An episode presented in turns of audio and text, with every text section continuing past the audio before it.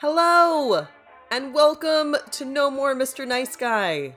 So glad you are here. Welcome to the party. My name is Katherine Brooks, and I am a life coach for men.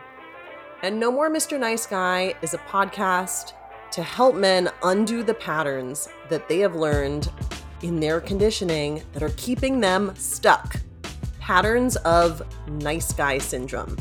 Nice guy syndrome is this foundational worldview where men believe if I'm nice and agreeable, then I deserve love, belonging, and to have my needs met without being asked.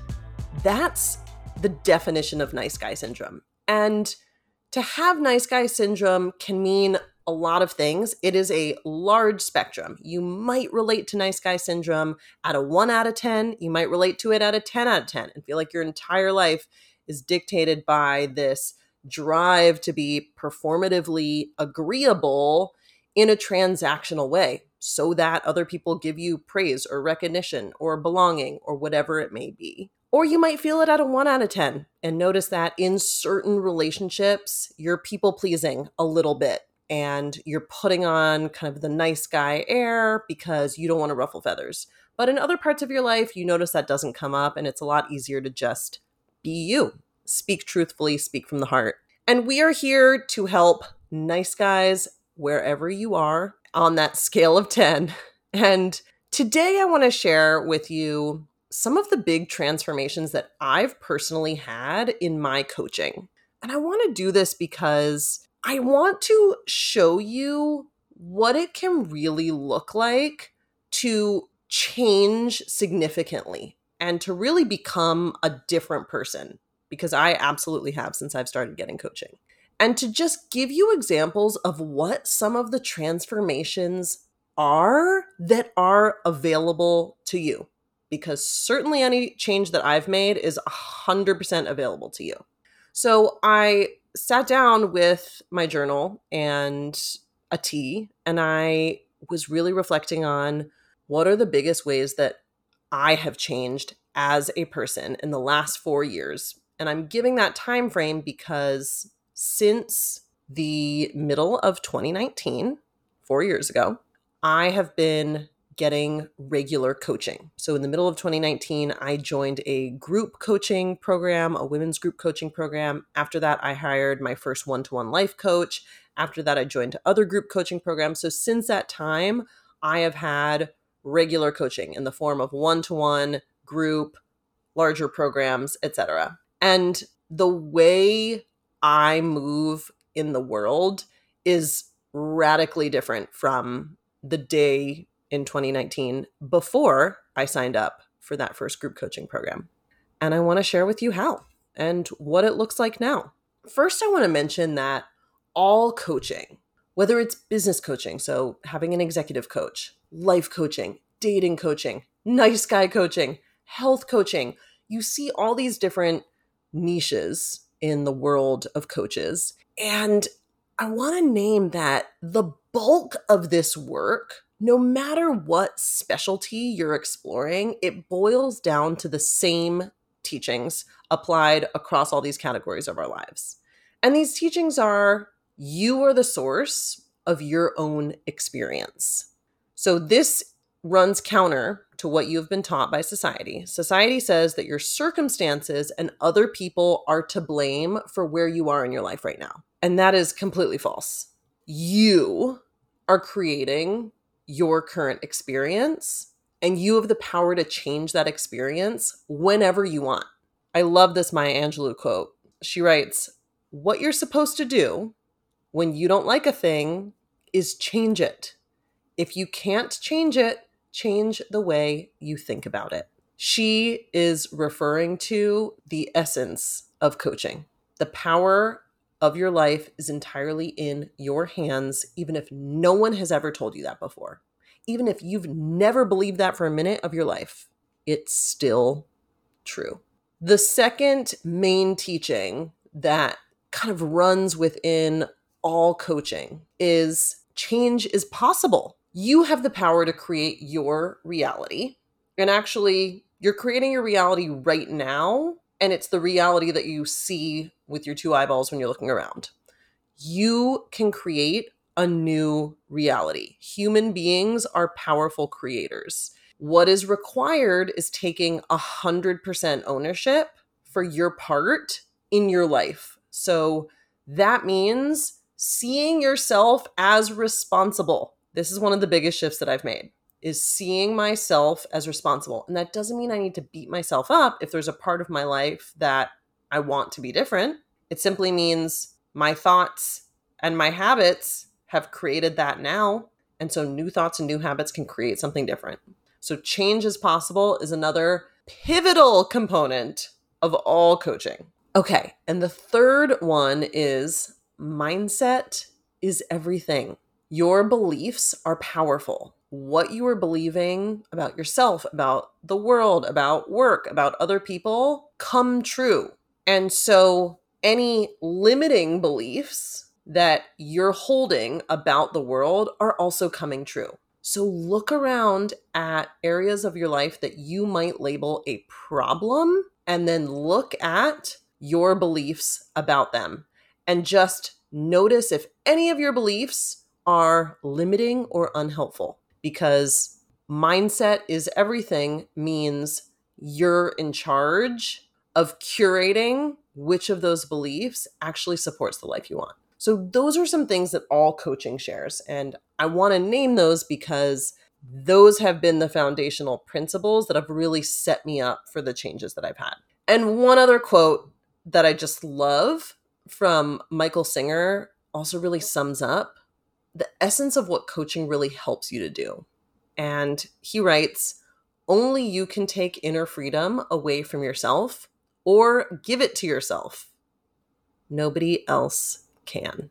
So, on that note, let me share the three big categories in my life where I've experienced radical change in the last four years. So, they are my connection to myself, my connection to others, and my connection to my purpose.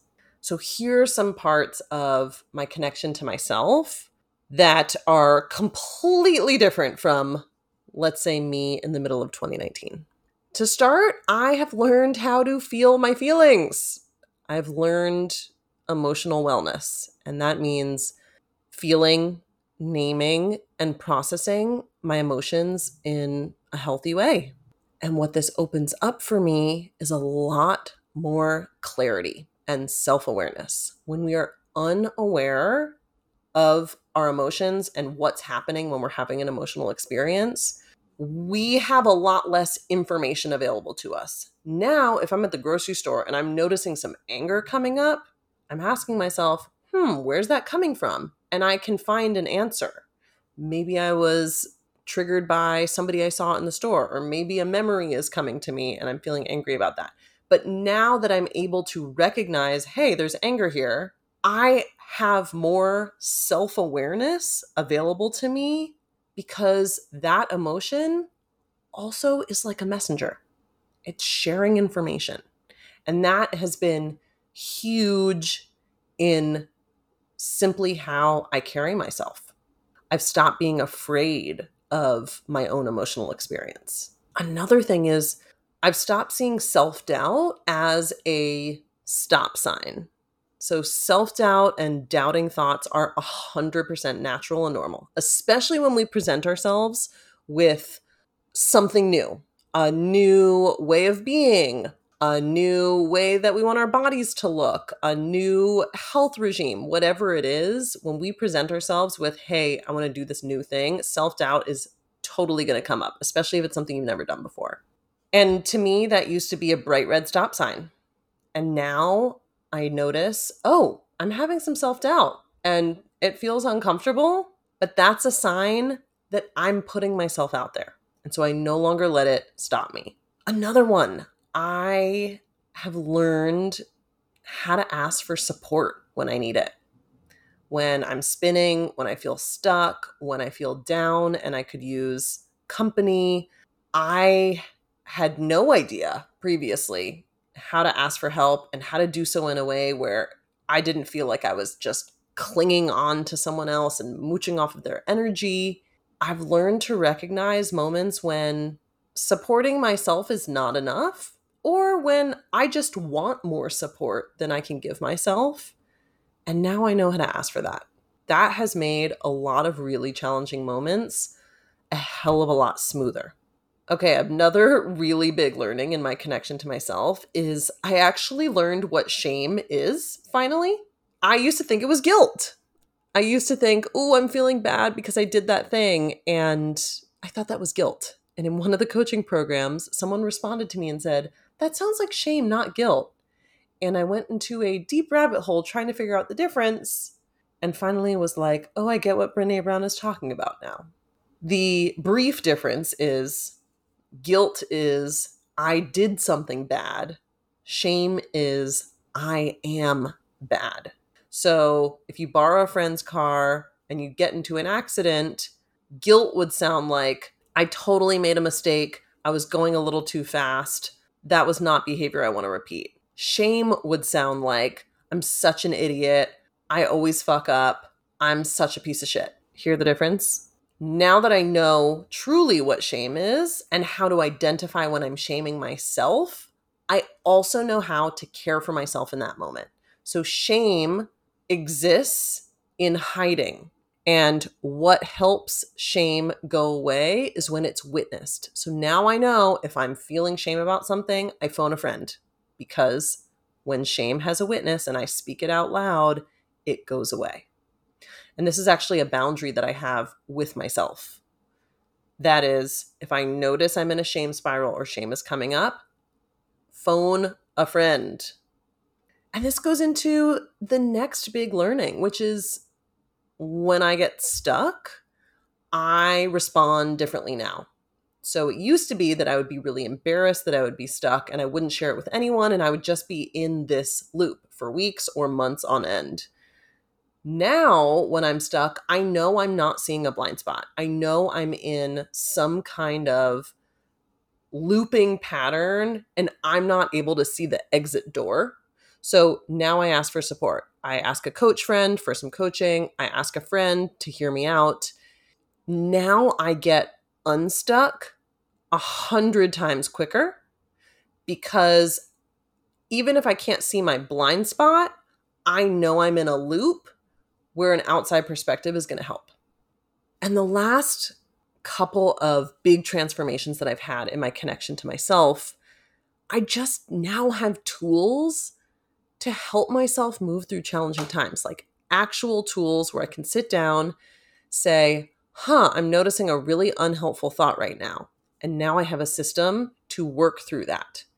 And because I feel like I have tools in my tool belt, I'm more likely to take risks in the direction that I want to go because I know if I get stumped on something, I have ways to help myself.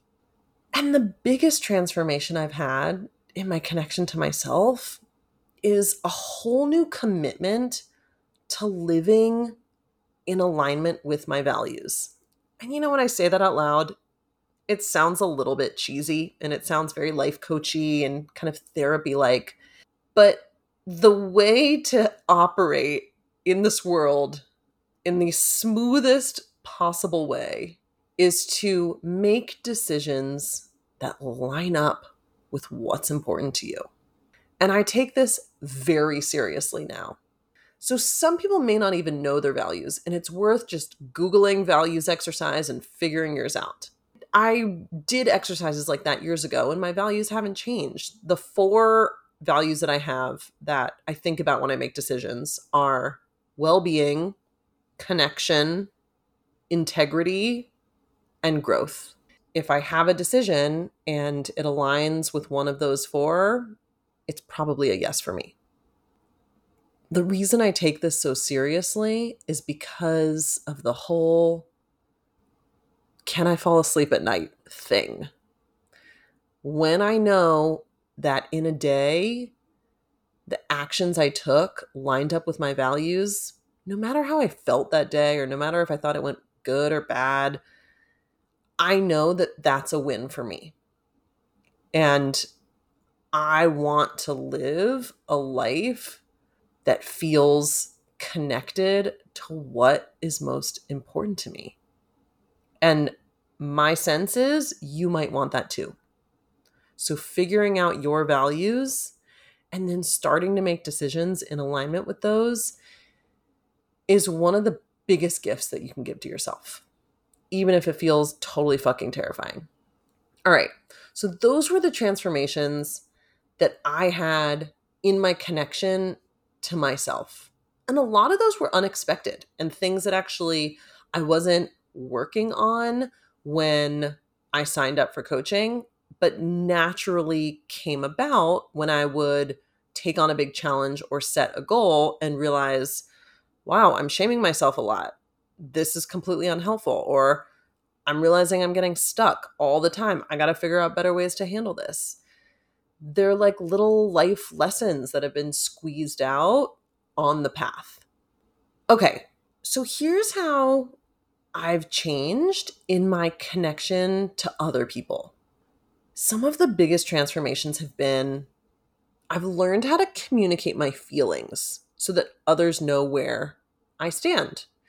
That creates a lot more intimacy. I have more intimacy and connection in my friendships than I've ever had learning to communicate my feelings meant first figuring out what the fuck my feelings even were in the moment.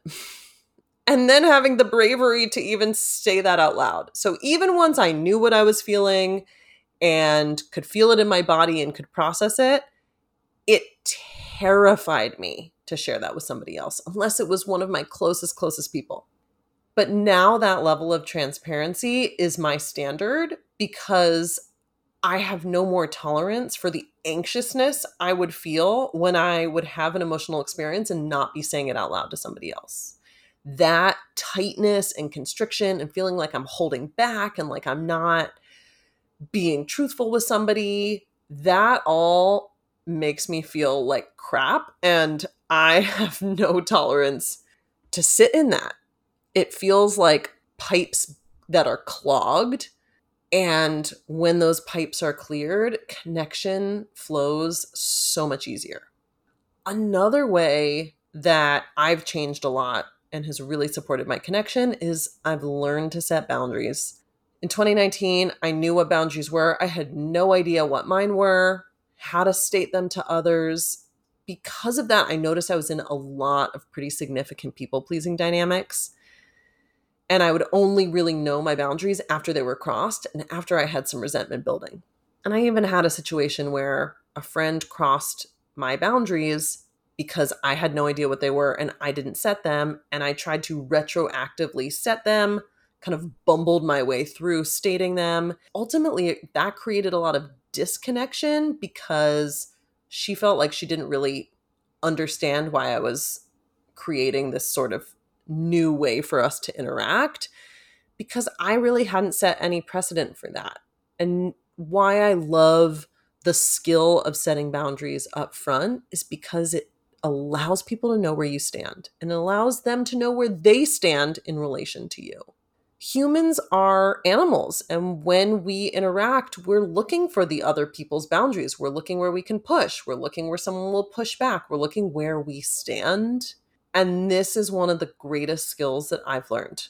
It makes people be able to trust me more because they know that I'll be clear with them. It makes me be able to trust myself more and to show up with a lot more presence and calm because I'm not also trying to manage the people around me. And I'm also not on the defense for them possibly slighting me or crossing my boundaries in some way that I haven't named. Another big transformation is I do way less people pleasing and managing other people's emotions for them than ever before. I am not perfect. It still comes up. People pleasing is so deeply embedded in our bone marrow from societal programming. And it's also a self protective safety mechanism at times. However, it creates distrust and disconnection 100% of the time. Even though people pleasing is a pseudo way of connection, it's not actually true intimacy. When you're showing up in an exaggerated way or trying to manipulate another person, that's not intimacy. We don't often think of people pleasing as manipulation, but it really is. It's adapting your behavior, demeanor, words to try to create a specific emotional experience in somebody else. It's manipulative. Being able to drop that and even drop it in the moment when I notice it happening and to just take a breath and come back to myself takes away so much social anxiety. And that's been a gigantic gift. All right, the last one in my connection to others that's been a really big change is I have dropped so much of my own perfectionism, really holding myself to these insane standards of I have to be perfect in these ways. And an unexpected side effect of that is that I now see my mistakes and other people's mistakes simply as human errors, as mistakes that we all make and potential for learning. In the coaching world, we would call those AFOGs, another fucking opportunity for growth. And dropping the standards of perfection that I've held for myself and believing if I'm not perfect, then I deserve shame. If I'm not perfect, then I don't deserve love and belonging. It's allow me to meet other people in their imperfection and not feel concerned about it, to not feel like that reflects negatively on me, perfectionism does not just affect us, it really, really infuses into our relationships and letting a significant amount of that go. Again, I'm totally not at 100% here, but letting a lot of that go has just opened up space for people to just be who they are and be messy. And I want to be in relationships where we can be messy and we give each other grace. And I know when I've held on really tight in perfectionist ways, I'm not giving people grace. So releasing that has just created space. Just space. Space to show up as ourselves. And that is kindling for genuine connection. Okay, the third category where I've had so much change has been the connection to my purpose. Now, sometimes I really question the use of the word purpose because I think there's this fetishization of needing to know your exact life purpose and nothing is right or meaningful until you do. And it's like this elusive thing that exists outside of you that we all have to like scramble to find. I think that that's an unhelpful way to look at purpose. I think you could just choose something that's important to you right now even if that's not going to be how you spend the rest of your days and take a couple of action steps towards something that's important to you, and that can be purposeful. It feels like right now in the zeitgeist, we're giving so much weight to this capital P purpose. And I fear that it makes people feel less than to not know what theirs is, when really just choose something that's important to you and contribute to that. Let's just start there. So, my purpose is helping people navigate change so that they can better their lives. That's what coaching is. That's what this podcast is. It's just what I love to do. I love to help people take big leaps in the direction that they actually want to go in. The last four years of coaching for me have helped me deepen my connection to that mission more than I ever thought possible. I now feel like I'm at a long term marriage with this mission. Whereas before we were maybe dating and I was maybe lightly interested sometimes. And now it is like we are full on, we're doing this thing forever. It is happily ever after. One of the big learnings within that is I had to learn what it meant to go all in. I knew coaching was a path that I wanted to explore. I knew I wanted to support men. I was sort of half in in my head. I had to learn how to put my money where my mouth is. And so when I started this business, I decided this is it. I'm going all in. Now, everybody's path on their professional trajectory looks different. But for me to take it seriously, I wanted to put my money where my mouth was. So I've invested tens of thousands of dollars into my coaching, into the business, into business coaching. I sold my car to invest in the business. I borrowed money from friends to invest in the business. And this is all in service of my purpose, showing myself over and over and over how much I'm taking it seriously has helped me commit in such a big way so that when the inevitable challenges come up as they definitely do, I'm not questioning, huh, is this for me? Maybe there's something else out there for me. It's like, how do we face this one challenge? Because we're moving forward no matter what. And that's an attitude I've never had about actually anything in my professional life before. And it feels really good because it just removes all of the second guessing of, is this the right thing for me? Maybe there's something else out there. And if you're in that place, that's all good. I was in that place before I just decided to commit to coaching. The greater purpose of coaching, which is to help people better their lives, it's okay if you don't feel 100% committed right now. That's not what I'm preaching. What I'm saying is for me, there was a huge transformation when I decided this is it and I'm going all in. And another component of this change is the realization I've had, which is no matter what my professional life setup looks like, I'll always be in some way, shape, or form supporting this purpose. I'll always be in some way, shape, or form supporting people to navigate the change required to improve their lives. So it may not look like coaching people one to one or talking on a podcast or being on social media. It may look completely different, but I know that that is. And on a more practical level, one of the big transformations I've had is learning how to build a sustainable business without burning out.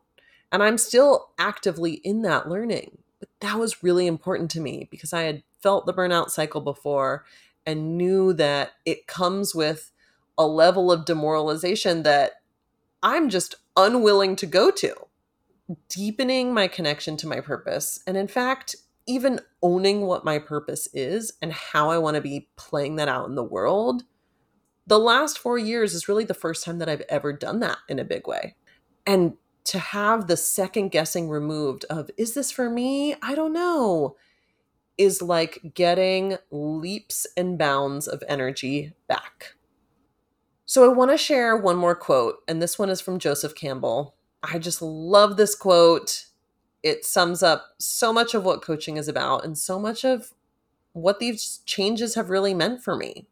And he writes, We must be willing to get rid of the life we've planned so as to have the life that is waiting for us. The life that is waiting for us will cost you the life you currently have. Are you willing to give that up? This is why life coaches exist to help you do that. But first, it really requires you asking yourself, what do I want? And am I willing to go through the discomfort of getting it? If your answer to that is yes, and you know the answer to what do I want, I would love to talk to you about one to one coaching. I love working with men supporting them to have a whole life upgrade, just a big across the board expansion. And if there's something within you that is calling out to get to your next level, let's talk. The first step is to schedule a discovery call with me, which is totally free. It's an hour. We go through where you are, where you want to go, and we do a clarity exercise that'll help figure out what are your three biggest blocks in the way? So everybody gets a lot of awareness out of these calls. And I would love to speak to you. The link to schedule a discovery call is in the show notes. Get on my calendar. It would be such a treat to have a chat. And if you would just like to say hi, send me a DM on Instagram. I'm at Kath Brooks, and that is also in the show notes. And I would love to hear what's going on, how you're thinking about this podcast, how you're thinking about changes you've made in the last few years. Send me an update. So lovely being here with you. Thank you for listening. I will see you next week. This is No More Mr. Nice Guy.